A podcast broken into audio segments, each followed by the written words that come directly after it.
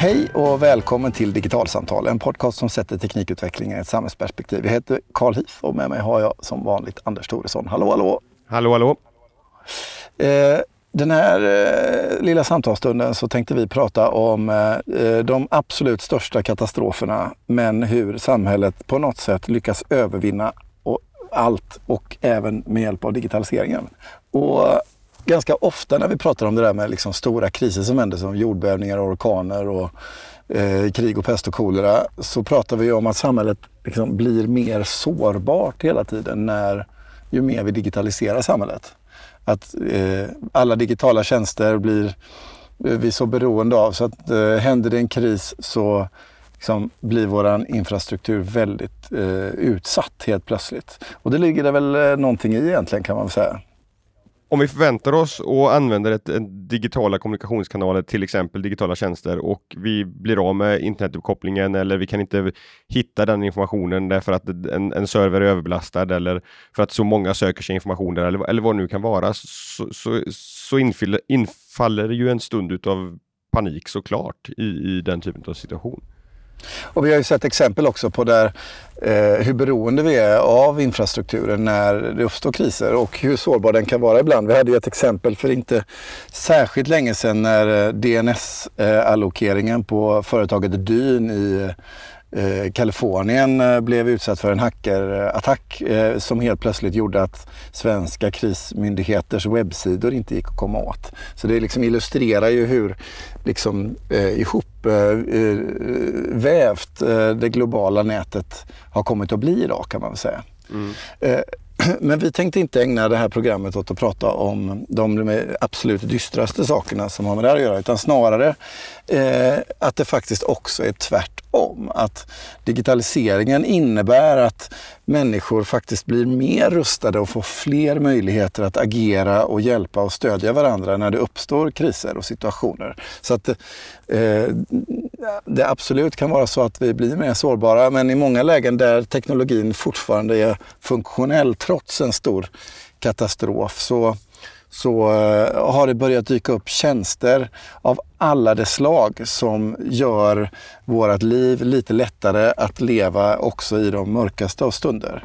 Och, och eh, det här är ganska fascinerande för många av de här teknologierna var inte från början eh, tänkta specifikt med krishantering i, i blicken utan det har kommit att bli så att de här produkterna och tjänsterna eh, fyller en funktion och visar sig vara användbara för en grupp och sen sprider de sig väldigt snabbt när det väl uppstår en sån här konflikt då, eh, eller situation. Och, och vissa av de här eh, tjänsterna och så, de, de, eh, de, har vi nog alla stött på och andra är kanske nya för många. Men jag tänkte vi skulle kunna liksom titta på en gäng eh, katastrofer som har hänt, om vi börjar i den ändan.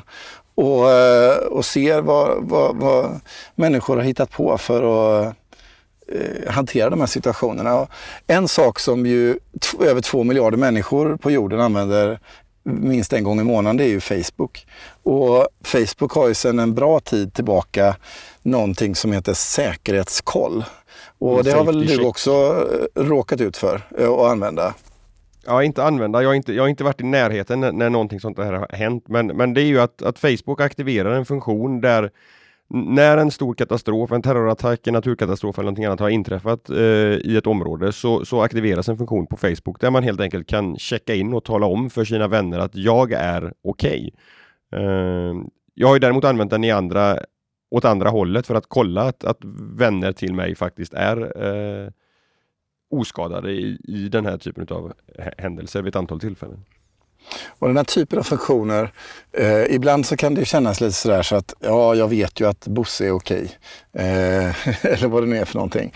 Att det kan kännas som att eh, Facebook aktiverar en sån här funktion och så känns det liksom Eh, jag vet att det funnits en liksom viss kritik för att den kanske används lite för lättvindigt eller sådär.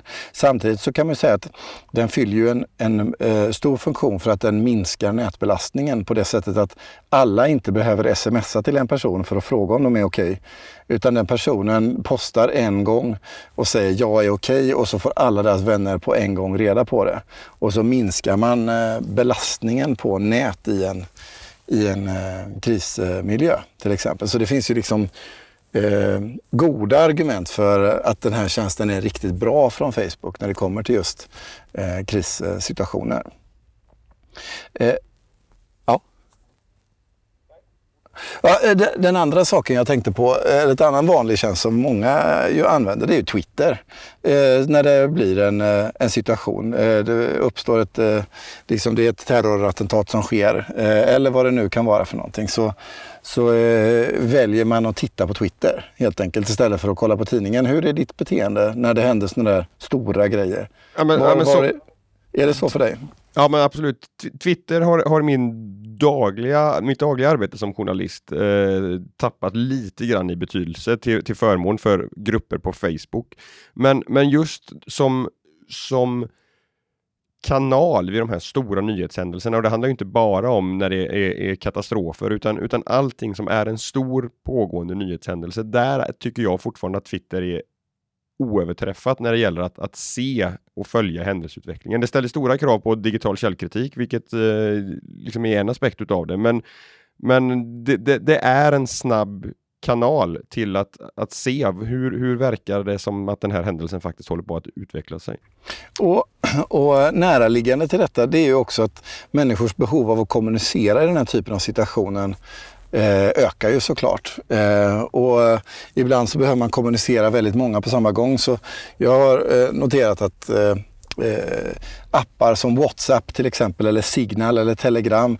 Eh, eh, appar för att chatta med varandra individuellt eller i grupper.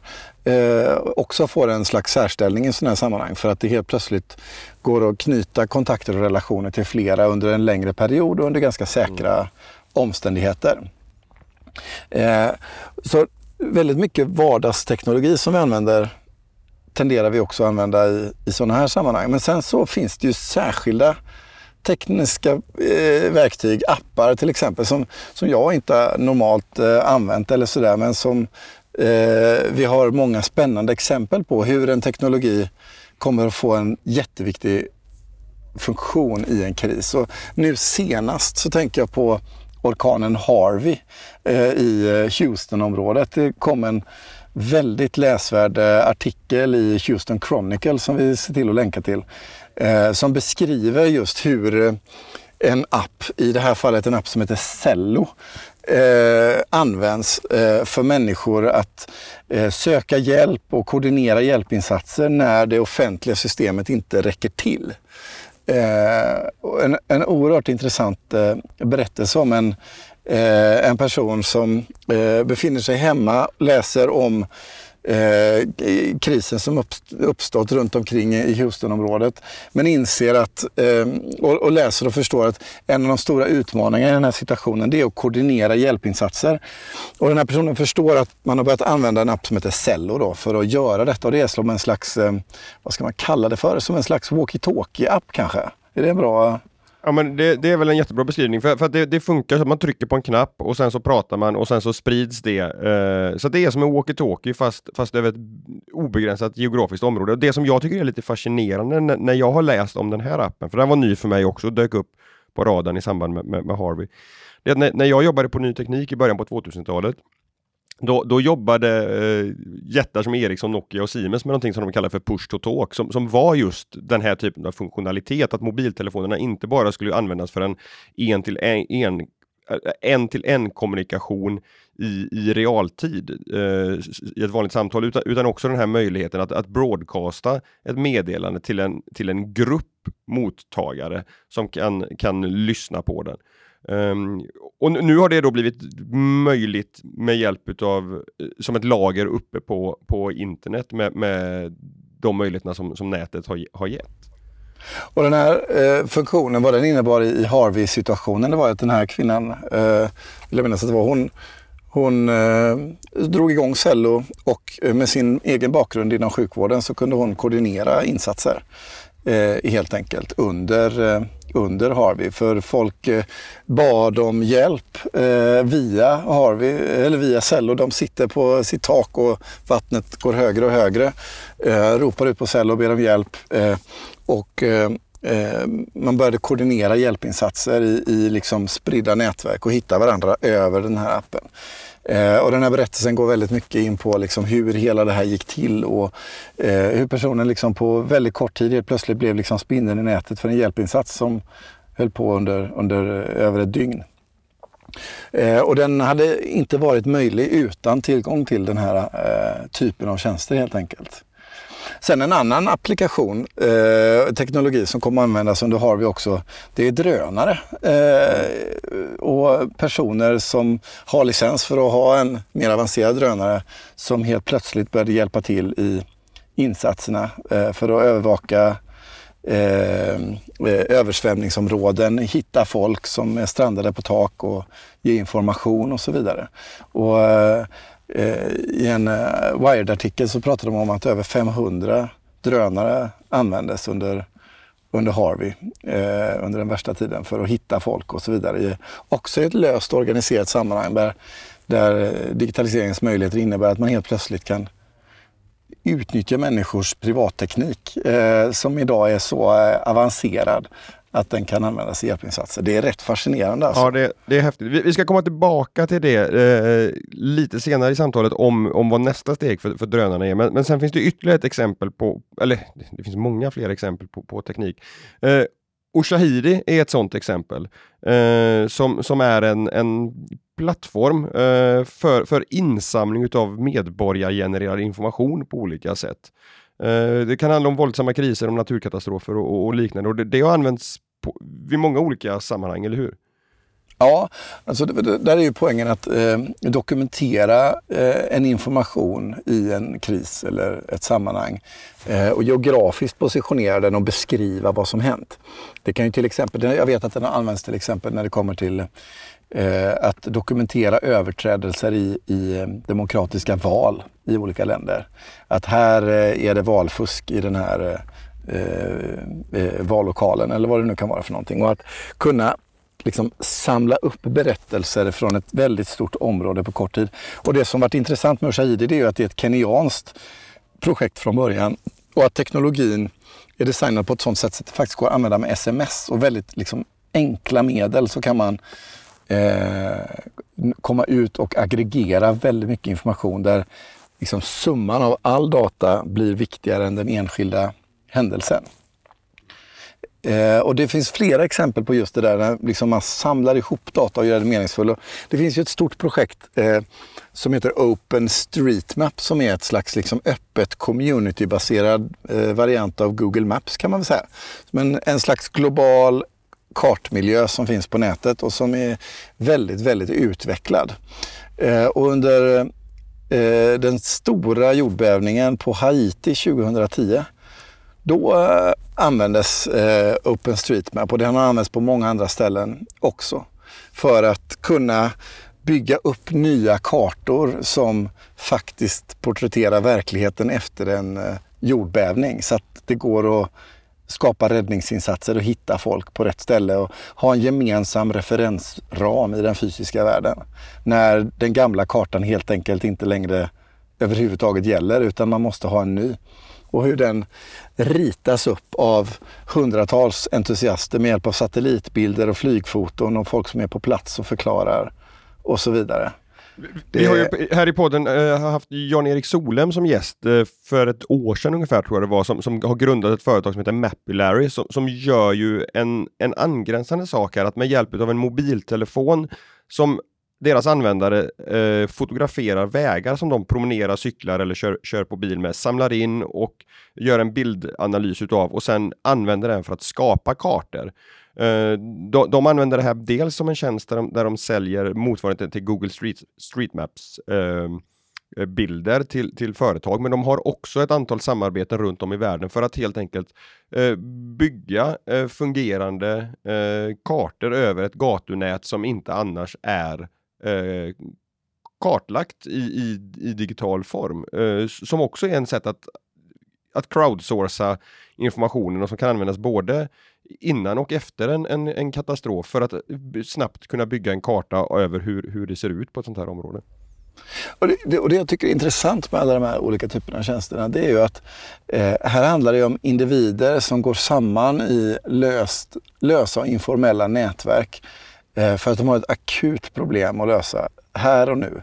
Eh, och där man hittar teknologi som kan stödja en och göra saker och ting som tidigare inte överhuvudtaget var möjliga annat än om man var en stat. Alltså att kunna göra ett liksom realtidsövervakning av ett eh, översvämningsområde eller att eh, kunna liksom på direkten eh, rita ut hela geografiska kartor över en kris situation eller snabbt nå ut med information via en teknisk eh, tjänst till eh, en hel samhällsinstitution. Liksom det där är saker som liksom inte varit möjliga innan. Jag tänker till exempel på eh, hur vi har det i vår eh, eh, beredskap för eh, om det händer ett haveri på ett kärnkraftverk. Då har vi eh, liksom på 70-talet installerades det radioapparater eh, hemma hos folk som bodde i närheten så att hände det någonting så skulle de kunna få information direkt när, eh, när det uppstår en incident. Va? Och, och, det där innebar ju att man var liksom tvungen att bygga en hel hårdvaruinfrastruktur för de här individerna som bor i närheten av den här eh, potentiella krismiljön och så vidare. Men den där, om, man nu pratar om det här, Mark Andreessens eh, berömda eh, sätt att tänka att eh, software eats hardware. Att liksom väldigt mycket av de här tidigare tekniska infrastrukturerna för samhällsskydd som krävde särskild hårdvara. Det har kommit att bli en app i en mobiltelefon som är gratis och som vem som helst kan ladda ner och använda eh, till ett sammanhang som man inte liksom för bara 5-10 år sedan hade kunnat föreställa sig var möjligt. Det är en rätt så häpnadsväckande utveckling, får man ändå säga. Ja men så är det ju. Eh, sen, sen, tycker jag det är väldigt fascinerande att titta på vad som är nästa steg i de här utvecklingsleden eh, liksom också. Där återkommer drönare. Jag, jag, har gjort ett antal intervjuer på sistone för en stor artikel om, om drönare och kommersiella och, och liknande tillämpningar utav dem. Och, och där framkommer två sätt som jag tycker är intressanta i det här sammanhanget. Och det, det ena är ju att i samband med naturkatastrof när när någonting har hänt, eh, en jordbävning eller en översvämning, så, så, får ju det inte sällan som konsekvens att den tekniska infrastrukturen för kommunikation, mobilnätet, går ner därför att basstationerna har blivit översvämmade eller telefonledningarna har rasat och, och, och, så vidare. Och där finns det ju många idéer om hur man kan använda drönare eller ballonger för att helt enkelt placera ett trådlöst tillfälligt nätverk över den här katastrofplatsen och på så sätt ge uppkoppling till, till det här området, till hjälparbetare och till drabbade så att man kan ha den här kommunikationen som vi inledningsvis sa att vi förväntar oss många gånger att vi ska kunna kommunicera med omvärlden. Eh, och försvinner den då så, så vet vi inte riktigt vad vi ska göra men där drönare eller ballonger eller nå någonting annat kan, kan vara ett sätt att snabbt få upp den här kommunikationsvägen igen. Eh, det finns någon app som du har också tittat på som eh, liksom mm. gör motsvarande saker möjliga. Ja, det, det, finns, det finns en nätverksteknik som kallas för mesh-teknik, vilket innebär att... Vad en, är det för något? Ja, precis. En, en mobiltelefon som vi använder idag, den kommunicerar ju om, om, du och jag chattar med varandra, även om vi befinner oss i samma rum, så går inte de chattmeddelanden som vi skickar via Facebook eller eh, WhatsApp eller så, de går ju inte från mobiltelefon till mobiltelefon direkt, utan den tar ändå svängen via eh, mobilnätet, basstationerna, någon server kanske och sen tillbaka ner till din mobiltelefon. Och det innebär att försvinner basstationen för att den har brunnit upp eller kraschat eller översvämmats så kan vi inte kommunicera via WhatsApp. Men ett meshnätverk, eh, det innebär att behovet av den här centrala noden som basstationen utgör i nätverket den, den behövs inte längre utan mobiltelefonerna får den förmågan att kommunicera direkt med varandra istället. Den som har en eh, Apple iPhone och använt funktionen AirDrop någon gång för att enkelt kunna flytta en bild till exempel från mobiltelefon till dator eller från mobiltelefon till en annan iPhone. Den har använt ett, ett mesh-nätverk för att där passerar inte eh, filen som skickas via någon annan fysisk pryl utan går direkt från enhet till enhet. Och det här Firechat då, den, den är en, en en app som är byggd för att skicka meddelanden direkt från mobiltelefon till mobiltelefon och då i flera steg. Så att eh, mobiltelefonerna som är i ett område kommunicerar med varandra eh, och blir hopp på vägen så att säga, en slags visklek fast då kontrollerat så att inte budskapet för, förvrängs på vägen givetvis. Men som gör att, att behovet utav en, en infrastruktur på plats försvinner därför att de enheterna som användarna har är både infrastrukturen och den device man använder för kommunikationen. Det är lite roligt för den här Mesh-nätverksidén den har ju funnits i eh, olika typer av projekt tidigare. Jag vet att i, i eh, tidiga projekt för att tillhandahålla elever datorer i utvecklingsländer så byggdes det såna här One Laptop Per Child-datorer som hade den här principen om meshnätverk. Där det räckte med att ha en internetlina i en by så fick alla barn med sådana här datorer tillgång till internet eftersom internet hoppade från en dator till en annan. Och så att säga, gjorde också området för internet större. För det är ju det som den helt plötsligt innebär. Det räcker ju med att man i ett område får tillgång till internet på en punkt någonstans och så kommer hela mesh-nätverket kunna komma åt internet också utöver att de kan komma åt varandra givetvis. Precis. Eh, sen var det drönare. Ja precis. Jag bara tänker med de här meshnätverken och drönarna för uppkoppling.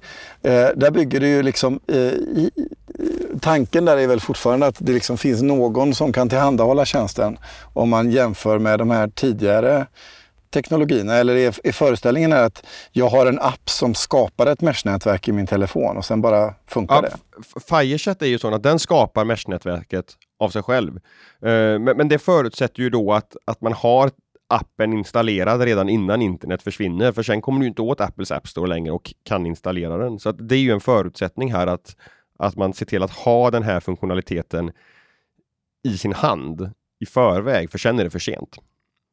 Och du var inne på drönare yes. på andra sätt än drönare för internet. Det, det, som vi har pratat om hittills, det, det som du nämnde användes i, i samband med orkanerna i, i, USA och även det här med, med att eh, fördela eh, uppkoppling med hjälp av en drönare. Det handlar ju om att man, man, man, man, flyger upp och sen så gör man någonting, antingen filmar eller har en basstation med sig. Men kombinerar man det här med ännu mer avancerad teknik, nämligen bildigenkänning, så, så öppnas för, för helt nya möjligheter också där man kan eh, Eh, få ett slags early warning system där, där en, en drönare kan kontinuerligt patrullera ett område. Vi har ju ett brandflyg i Sverige till exempel som under de tiden på året när det är risk för, för skogsbränder åker runt och, och spanar efter skogsbränder. Men där man med, med, en drönare skulle kunna automatisera det här och med bildigenkänning då kunna låta drönaren jämföra med hur ser det ut nu och hur borde det se ut? Och, och då kunna hitta tidiga tecken på en skogsbrand, på en, på en torkperiod, om det är det som är, är risken, en översvämning eller, eller någonting annat. Och, och det här är eh, teknik som är under, under utvecklande eh, och det, det handlar helt enkelt om att man kombinerar den här drönartekniken med datorer som kan i någon mening se och förstå vad, vad, vad de ser. Och den här typen av teknikutveckling har ju gått väldigt, väldigt fort. Och lite grann det som liksom intresserar här eh, för min del, det är ju att eh, det just väldigt ofta har varit teknologi som varit förbunden eh, offentliga institutioner, polis och räddningstjänst och sånt där. Där liksom, det har varit, krävt särskild hårdvara och saker har varit dyra och kostsamma och krävt mycket särskild kompetens och så vidare. Men helt plötsligt så så Eh, Eh, börjar den här typen av teknologier sprida sig. Det hade ju inte varit osannolikt heller att min drönare skulle kunna ha någon mjukvara som kan hjälpa till att patrullera i den händelse det händer någonting. Eh, där jag bidrar med min eh, infrastruktur till det allmänna eh, exempelvis. Och, och, för det handlar bara om liksom en, en mjukvaruutveckling och där man ser att det finns en potentiell intresse för, för det och så vidare. Och här händer ju någonting eh, med digitaliseringen att den på något sätt eh, decentraliserar behovet av eh, den allmänna gemensamma nyttigheten i staten till individer som tillsammans kan eh, eh, skapa och hjälpa och förändra och utveckla även under väldigt komplexa och svåra situationer. Det innebär ju inte såklart att staten inte ska göra sitt och så vidare. Eh, men, men det är ändå intressant att fundera över liksom vad det här får för konsekvenser i termer av samhällsskydd och beredskap. När det händer något, om vi vet om att människor har den här teknologin och de här möjligheterna och potentialen, ja då kanske vi ska börja fundera över och tänka över vad det kan innebära framåt. Jag tänker tillbaka på eh, min tid under 1980-talet när vi alla hade telefonkataloger hemma. Eh, då fanns det ju liksom några sådana här eh, eh, sidor i telefonkatalogen där det stod liksom om kriget kommer och sådär. Kommer du ihåg dem Anders? Ja, de, här liksom, de här sidorna där det fanns en här särskild information om vad man skulle göra om, om samhället blev utsatt för en mängd olika allvarliga eh, scenarion. Och den här informationen, kunskapen om vad jag skulle göra för att, att överleva i, i jobbiga situationer, den fick ju jag av staten i telefonkatalogen. Mm. Eh, och den fanns i allas hem för alla hade ett behov av eh, telefonkatalogen. Eh, men den typen av eh, plats, den eh, gemensamma ytan eh, som fanns i köttvärlden i form av en telefonkatalog, motsvarigheten till liksom det har vi inte riktigt i den digitala världen där alla har en gemensam digital av staten tillhandahållen infrastruktur. Är du med på hur jag tänker? Mm, absolut. Men, men, men, jag får en annan tanke här också. Det är ju att ett, ett, ett, ett av de liksom här basala råden som finns från MSB, det är ju att man ska ha en batteridriven FM-radio hemma för att kunna ta del av den informationen som, som kommer sändas ut via radionätet i händelse utav en en, ett katastrofläge som kan vara ett långvarigt strömavbrott eller någonting allvarligare. Men, men när, när jag läser om de här Mesh-nätverken och appar som, som Firechat till exempel, för att det, det en FM-radio möjliggör, det är ju bara det är ju envägskommunikation. Någon kommer tala till mig och tala om vad som händer, men jag kommer ju fortfarande ha ett behov av att kunna kommunicera med omvärlden. Och, och jag, jag, blir så här, men varför finns det inte liksom en, en, rekommendation om, eller kanske till och med en statligt utvecklad eh, Mesh-nätverksapp som, som alla svenskar rekommenderas att ha installerade i sina mobiltelefoner. För att om någonting skulle hända med mobilnäten, att vi ändå ska kunna fortsätta kommunicera på det sättet som vi är vana vid att kunna göra, åtminstone så länge som vi har, har eh, ström i våra mobiltelefoner. Ja, men precis, jag är lite inne åt samma håll. Va? För vi har ju den här idén om att eh, eh staten i en krissituation har den här klassiska hierarkiska organiseringen som man tror jag väldigt mycket ofta måste ha. Det behöver finnas någon som fattar liksom operativa beslut och delegerar ansvar och befogenheter, och jättar jag, som är liksom hur det går till i staten när det händer en krissituation. Eh, men det är lätt att tänka då att det också ska gälla information och informations Eh, I det här, alla de här exemplen som, som vi har pratat om i, i dagens avsnitt eh, så är det ju teknologi som gör det möjligt för alla att ha mer handlingsfrihet i en krissituation. Eh, och kanske så är det som du säger Anders, att eh, det finns en idé och en tanke, någonting som, som, eh, en tanke som växer om att liksom, hur skulle det se ut om eh, krisledningssystemen kan öka resiliensen hos alla genom att också eh, utnyttja och ta eh, i beaktande det faktum att alla har riktigt cool teknologi i fickan och att den är en möjliggörare för en högre eh, säkerhet i hela samhället för alla. Ja, därför att alla skulle ju vara intresserade av att vi kan ha en tvåvägskommunikation i det här läget, för det handlar ju också om att kunna meddela räddningsinsatserna eh, om vart det finns. Precis allt det som vi har sett i fallet med Harvey och hur de använder Cello.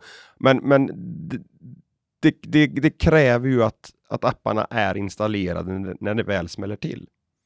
Absolut, och det kräver också en likvärdighet i någon mening. Att det får åtminstone finns standarder och, mm. och, eh, och så vidare oavsett om folk har olika mobiltelefoner och sånt där. Så det är ett helt eh, stort äventyr att lyckas åstadkomma något sånt där. Men det vore fascinerande och det är inte spännande att tänka om eh, vad det skulle kunna innebära för samhället om man eh, utnyttjar eh, allas vår privata digitalisering och vad den innebär också för det allmänna nyttiga för hela samhället, också i termer av kriser och katastrofer. Eh, jag tror att det är ett bra ställe att stanna på för den här gången. Med det här så är dagens podcast slut. Surfa jättegärna iväg till Facebook och gilla vår sida Digitalsamtal där vi också postar alla avsnitt. Eh, vi finns eh, i Facebookgruppen Digital samhällskunskap där ni gärna får diskutera samtalen vi har. Jag och Anders hänger där för jämnan. Har ni en fråga till oss så tveka inte att höra av er. Vi finns på Twitter på digitalsamtal och prenumererar ni på podden så får ni jättegärna ratea oss. För om ni ratear oss och skriver en liten rad där då hamnar vi högre upp i sökresultat och fler får möjlighet att hitta till podden. Men till dess att vi hörs nästa gång så säger vi hej då!